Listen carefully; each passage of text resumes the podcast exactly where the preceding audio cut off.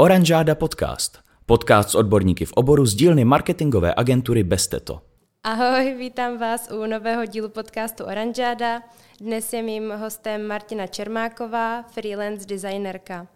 Zdravím tě u nás, Martino. Můžeš nám prosím přiblížit, co přesně děláš, co je tvou náplní práce? Zdravím všechny, ahoj. Já jsem designérka, jako designérka se živím posledních pět let, ať už je to UX design nebo UI design, místy i grafický design, ale primárním zaměřením je pro mě UX design. Děkuju. V tomto podcastu se budeme s Martinou bavit o tom, co je vlastně UI a UX design a k čemu slouží a jak funguje. Tak, já se vrhnu na otázky. jako první, co to vůbec je ten UI a UX design?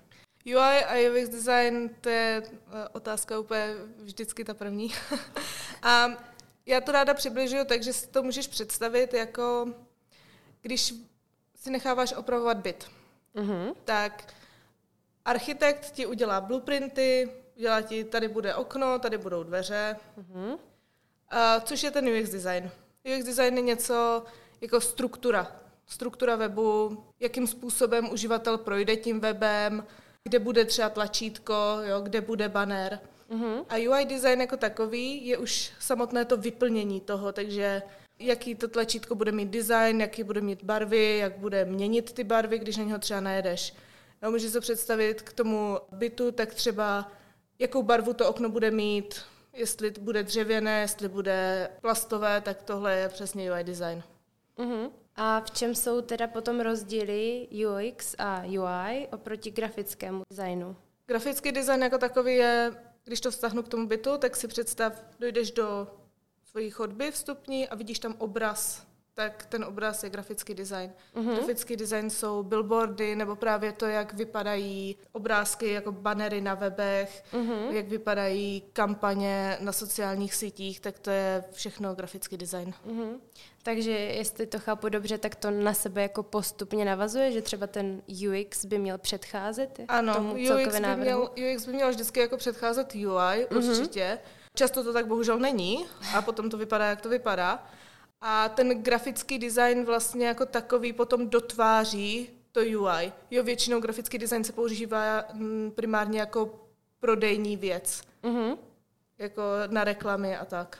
Uh-huh. Jak eh, probíhá UX testování a UX analýza? Proč jsou vlastně důležité? To záleží. Strašně je to klient od klienta. Většinou UX analýza by vždycky měla být první. Než se vůbec do něčeho člověk pustí, tak by měl mít UX analýzu. Měl by vědět, kdo je jeho cílová skupina, co bude prodávat, komu to bude prodávat, proč to bude prodávat a přes co to bude prodávat. Uh-huh. Tohle všechno se vlastně jako sezbírá jako požadavky od stakeholderů. Ten UX designer si sedne a vyhodnotí, aha, tak kdo by tohle mohl chtít kupovat a proč. Uh-huh a začne hledat vlastně takové lidi, podívá se, udělá analýzu trhu, jestli vůbec takové lidi na trhu jsou, udělá analýzu konkurence, jestli, protože upřímně, kdo chce vymýšlet kolo, jo, je dobrý se inspirovat, takže když už to někdo má navržený tak, že to funguje, tak proč si něco tak trošku jako nevzít. Rozumím, inspirace. Ano, přesně tak.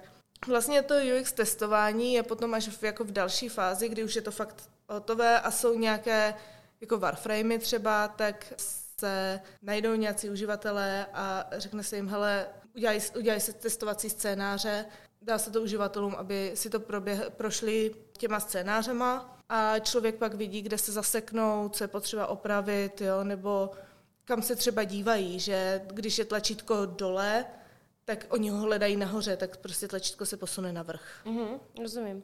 Takže ideální je třeba si to i projít jako sám za sebe, když jsem vlastník třeba e-shopu nebo tak, tak zkusit to projít jako, že jsem zákazník. Určitě. A teď chci co nejpohodlněji se zorientovat. Ono je to dobrý procházet si to sám, mm-hmm. ale člověk už má dost jako tunnel vision. Jo, jakože už je do toho většinou tak zabraný, že on ví, co má dělat. Mm-hmm. Takže mm. pokud, já nevím, děláš testování pro třeba nějaký e-shop, já nevím, s botama, mm-hmm. kde seš ty cílovka, tak víš, že okolo tebe určitě máš sociální bublinu, kde je úplně stejná cílovka. Takže vezmeš ty věci, ukážeš je tady prostě kamarádům na pivě a řekneš prostě, mohl bys to za mě projít a, a vidíš to, jak by se chovali. Jo, je mhm. dobrý jako to zkoušet na různých věkových kategoriích, protože různé věkové kategorie se chovají jinak prostě mm-hmm. na internetu. A jak vlastně pozná člověk uh, úspěšný UX design? To je, to je těžká otázka, protože dobrý design nejde vidět. Mm-hmm. Jo? Takže ve chvíli, kdy člověk dojde na e-shop a nakoupí tam naprosto bez problému, ví, kde má zaplatit, čím mu to pošlou, kdy mu to pošlou, najde to, co chtěl, tak v tu chvíli je to dobrý UX design. Mm-hmm. Nikde se nezasekne prostě, nikde nepřemýšlí, Ježíš, co se stane, když kliknu na tohle tlačítko, co se stane, když kliknu tam na to tlačítko. Mm-hmm. Jde mi špatně vybrat uh, dodání a podobně, že? Ano, nebo nemůžu zadat telefon, protože mám slovenské číslo a tady je místo jenom na české. Další otázka je vlastně, jaký je rozdíl mezi UX analýzou a UX auditem? UX analýza by vždycky měla být udělána na začátku. Uh-huh. Uh, měly by být sezbíraný data právě o, cílov, o cílovce, o tom, co prodáváme, komu, přes co. Podle toho navrhnout ten web. UX audit je, už máme navržený web, nějakou dobu nám to funguje, když uh, máme štěstí, tak sbíráme nějaký data. Uh-huh. Bohužel to jako není ještě v dnešní době samozřejmost, anebo lidi sbírají data a neví proč a jaký. Ten UX audit je vlastně na to uh, jakoby kontrola toho, jo, jak to funguje a jestli se to vlastně dobře navrhlo. Takže člověk, když chce UX audit, tak vlastně ten, co dělá ten audit, musí projít celou tu, tu cestu toho uživatele, zamyslet se nad tím, tyjo, pro koho to asi je, komu to prodávají, kdo si tohle kupuje. Je to jako přiblížený té cílovce, musí projít strukturu informací, musí projít, jestli ten člověk jako když někam klikne, jestli není překvapený, že se dostane na úplně jinou stránku, jak funguje přihlášení, jak fungují formuláře a vlastně pak se to dá dohromady a je z toho nějaký výstup, tohle byste mohli změnit, nebo tohle, tohle mm-hmm. je mhm. dobře. Teď si přesun na chvilku k UI. Proč je důležité to UI mít a jak mít UI v úzovkách perfektní nebo na dobré úrovni? Hele, UI je důležitý především kvůli tomu, je to první, co ten uživatel vidí. V závislosti na tom, ono se to nezdá, ale když uživatel dojde jako na web, návštěvník, tak první, co vidí, je to UI a ono to může podpořit důvěryhodnost toho celého, toho e-shopu, toho výrobce. Jo. Ten člověk se jako na základě toho často rozhoduje, hele, je to legit, není to legit, jakože mm-hmm. oskejmujou mě tady, anebo tady můžu zaplatit kartou. Protože často třeba, když člověk dojde na nějaký web a vidí tam milion různých svítících banerů a, a všechno se tam hýbe, tak za A je z toho zmatený mm-hmm. a za B je to takový, já jsem klikl na něco, na co jsem neměl klikat na nějaké jiné stránce. Mm-hmm. Takže často je to fakt spojený s tím, že je to důvěryhodnější potom pro ty lidi. Mít ten perfektní, hele, to je strašně o tom, co prodáváš. Jo? Musíš mít úplně jiný e-shop, jestli prodáváš boty, jestli mm. prodáváš parfémy, nebo jestli prodáváš kytary. Mm-hmm. Prostě uh, pokaždé je ta cílovka jiná, ale určitě bych se prostě vyvarovala fakt UI, který je content heavy, kde máš mm-hmm. hodně prvků, kde ti všechno svítí, všechno má jiné barvy. Bohužel jako je, je to furt ještě realita jako dnešních e-shopů některých. Mm-hmm. Bylo by fajn, kdyby to tak nebylo. Rozumím tomu, já taky občas zažívám ty epileptické záchvaty, které vyvolávají některé weby. Proč, je, proč by měly e-shopy řešit eh, UX a to nejlépe hned od začátku? Protože tím ušetří peníze. A na to e-commerce. jo, e-commerce je vždycky, vždycky všechno o penězích. Eh, v každém biznesu, ale v e-commerce teda především. Je rozdíl. Já chápu, že jako UX designéři jsou drazí a designéři jako takový jsou drazí. Stejně jako jsou vývojáři drazí. Vývojáři jsou dražší. A to je něco, co si ty lidi většinou neuvědomují, jo? že když zakládáš třeba malý e-shop, tak oni si řeknou, a to je dobrý, to tady programátor na, naprogramuje, to, jsou, to je mřížka produktů, to bude dobrý. Vývojáři se s tím trápí, výsledek je většinou neúplně dobrý a mhm. stejně si potom ty lidi musí zaplatit tu analýzu UXovou, protože zjistí, že jim to z nějakého důvodu nevydělává a zkouší slevy, zkouší promokódy, zkouší kde co. Takže si stejně zaplatí tu analýzu, což se jim v konečném důsledku možná ještě prodraží, protože to budou muset celý znova přeprogramovat. Mm-hmm. Takže vývojáři jsou frustrovaní, biznis je frustrovaný a garantuju vám, že i ten designer, co vidí ten výsledek, je frustrovaný. Jaké nejčastější chyby se u e-shopu neustále opakují? Většinou jsou to právě chyby toho, že jsou tam tři obrovský banery třeba, nebo je tam jeden obrovský banner, který rychle scrolluje, mm-hmm. informace, které spolu nesouvisí.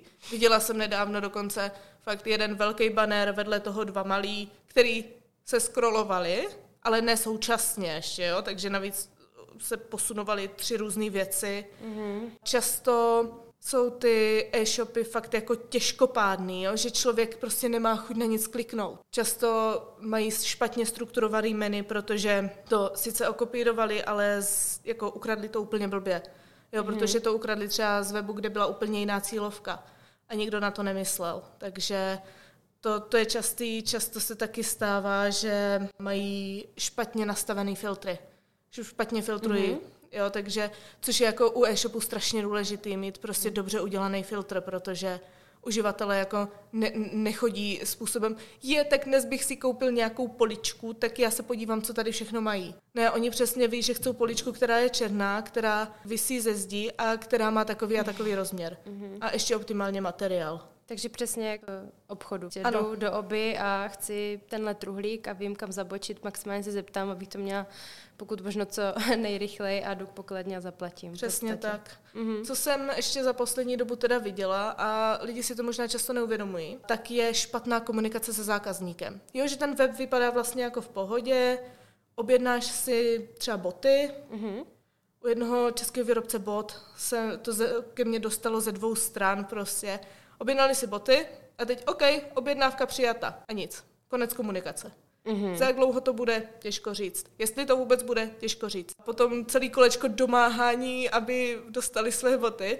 Takže mm. ta, ta část o tom, že jako ta komunikace s tím zákazníkem je důležitá, i když si u vás už něco koupí. Mm-hmm. Jo? Furt si to nemusí vyzvednout, anebo furt může být nasraný a jako objedná si u vás něco jednou, přesně jednou, mm. což jako nechcete. Fakt říkám, v okolí prostě mám plno lidí, kteří jsou naštvaný tak jako mírně mm-hmm. a mhm. řeknou si, jo, dobrý, další e-shop, který se mnou nekomunikuje, prostě příště si to buď dojdu na pobočku, kde to mají paradoxně ještě levnější, což mě fascinovalo, a nebo si to objednám někde jinde. Jak eh, moc dokáže UX ovlivnit obrat eh, toho e-shopu? Nějaký konkrétnější příklad? Ale dokáže to ovlivnit jako hodně. Ať už UX nebo UI. Konkrétnější příklad, no my jsme třeba u jednoho klienta měnila jenom jako drobečková navigace. A což si člověk řekne, co chcete změnit na drobečkový navigaci a že chcete takový jako, všichni víme, jak má vypadat. My jsme předělali kompletně její strukturu, zjistili jsme, že třeba lidi na těch stránkách zůstávají mnohem díl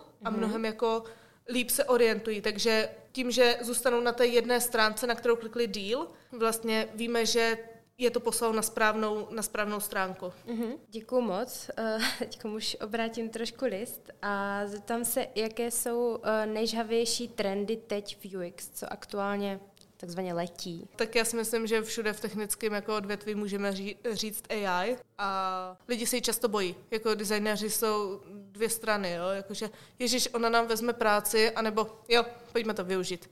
Takže doporučuji to využít. Mm-hmm.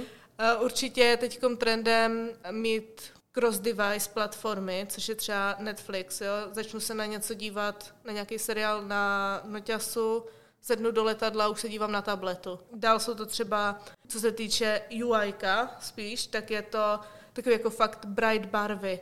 Strašně všechno barevný, všechno křičí, jo, velká typografie, což je mimochodem strašně těžké udělat. Jedna z mála jako webů nebo firm, co to udělali dobře, tak je Figma, mm-hmm. která má fakt jako brutalistní web, prostě, který na tebe křičí a všude to svítí, ale je to udělané tak vkusně, že tě to neruší. Dalším trendem je třeba minimalismus, jo. Mm-hmm. Určitě jako trend v poslední době, protože lidi si to asi začínají uvědomovat, anebo spíš šetří, bych tak typla, tak jsou chatboty. Všude mm-hmm. vidíš chatboty prostě. No, ten minimalismus uh, mi přijde jako hodně aktuálně. Vidím, že v hodně e-shopech eh, chybí, že tam je zbytečně všeho moc. Ano moc barevnosti, moc špatně zvolených barev a tak a třeba mě osobně to jako odrazuje, takže i potom, když se mám třeba vybrat, tak já mám své oblíbené nějaké e-shopy a tam jsem věrná i díky tomu, že ten web můžu používat. I já vlastně, je mi to příjemné, ráda se tam něco přečtu, dozvím. Přesně tak. Jako v dnešní době hodně high-tech společnosti už si uvědomují, že i ta přístupnost je důležitá, jo? Mm-hmm. Třeba pro lidi, kteří mají problémy se zrakem,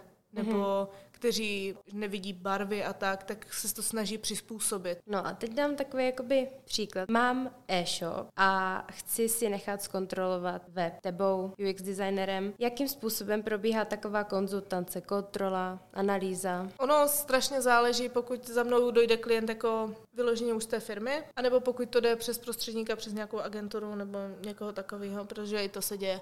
Pokud za mnou člověk přijde jakožto jednotlivec, jako zástupce té firmy a řekne, hele, neprodáváme, nevíme proč, zkusili jsme milion různých věcí, možná to bude designem, tak eh, já většinou toho, toho klienta jako vyspovídám. Jo? Mm-hmm. Co prodáváte, proč to prodáváte, pro koho to prodáváte, mm-hmm. přes co. Některé otázky mi ani oni nedokážou odpovědět. Když dojde klient a řekne mi, ale my tady prodáváme baterky a je to pro všechny. N- není. Já jsem prodávala jízdenky a taky to nebylo pro všechny. jako, jo? Chápu.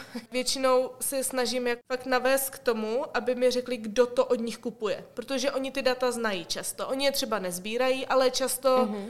ať už jsou to salsáci, nebo ať už je to prostě support, tak oni ty lidi znají. Oni ví, kdo to je. Oni mě dokážou popsat. Když to z nich dostanu, tak potom se podívám na ten web. Jo? A strašně důležitý je první dojem. Dle prvního dojmu jako zjistím, jak moc to bude práce, jak to asi uvnitř té společnosti funguje. Jako často ty lidi si neuvědomují, že web je vizitka. Web je vizitka firmy. Mm-hmm. A ať už je to e-shop, ať už je to platforma na psaní článku, jo? furt je to vizitka toho, mm-hmm. té společnosti oblasti. Když vidím web, kde scrolluje 10 tisíc banerů, všechno svítí růžově a má to prodávat solární baterie pro horolezce, tak si říkám, aha, a zamysleli jste se třeba. Člověk si musí uvědomit, že ten web je jako dost psychologický a prodejní nástroj, mm-hmm. že ono se to dá přiblížit té cílovce, ale člověk si ho fakt musí vydefinovat. Mm-hmm. No a ve chvíli, kdy vlastně se na to podívám, tak potom jedu struktura informací, jaká tam je, jestli tam jsou všechny informace, co tam mají být, jak fungují filtry, jak funguje registrace. Často si tam něco koupím, abych zjistila, jak to funguje. Většinou se s nima teda domluvím, že jim do poznámky napíšu, jakože tohle ne, nechci, neposílejte mi to, ale dejte mi to vlastně tu objednávku do všech stavů, abych věděla, jak komunikují třeba s tím klientem, jo? jestli se pošle e-mail, když něco mm-hmm. objednají. Pak jim vlastně dám z toho celý ten výstup a co si s tím udělají, už je upřímně na nich. Mm-hmm. Jo? Jestli si to vezmou k srdci nebo ne. Jsou jako různý typy klientů. A já, já vím, já už jsem jako zjistila, že už jako nezachráním všechny. Rozumím, no, člověk není hamburger, neudělá všechny šťastným. ano, přesně tak, přesně tak. No a vlastně jakým způsobem po té metriky měříš a jak vlastně probíhá to vyhodnocení těch změn? Ono záleží, co ti klienti sbírají. Jo, protože často zjistíš, že já jsem třeba žila v tom, že Hotjar je nasazený všude. Aspoň nějaký hitmapy, jo, člověk má aspoň analytics Google. Oni je třeba mají, ale sbírají jak plně úplně nesmyslný data, jako kolikrát člověk klikl na tlačítko koupit. To mě jako nezajímá. Já potřebuji vědět, kolikrát to jako reálně koupil. Takže ono, ono záleží fakt, co sbírají.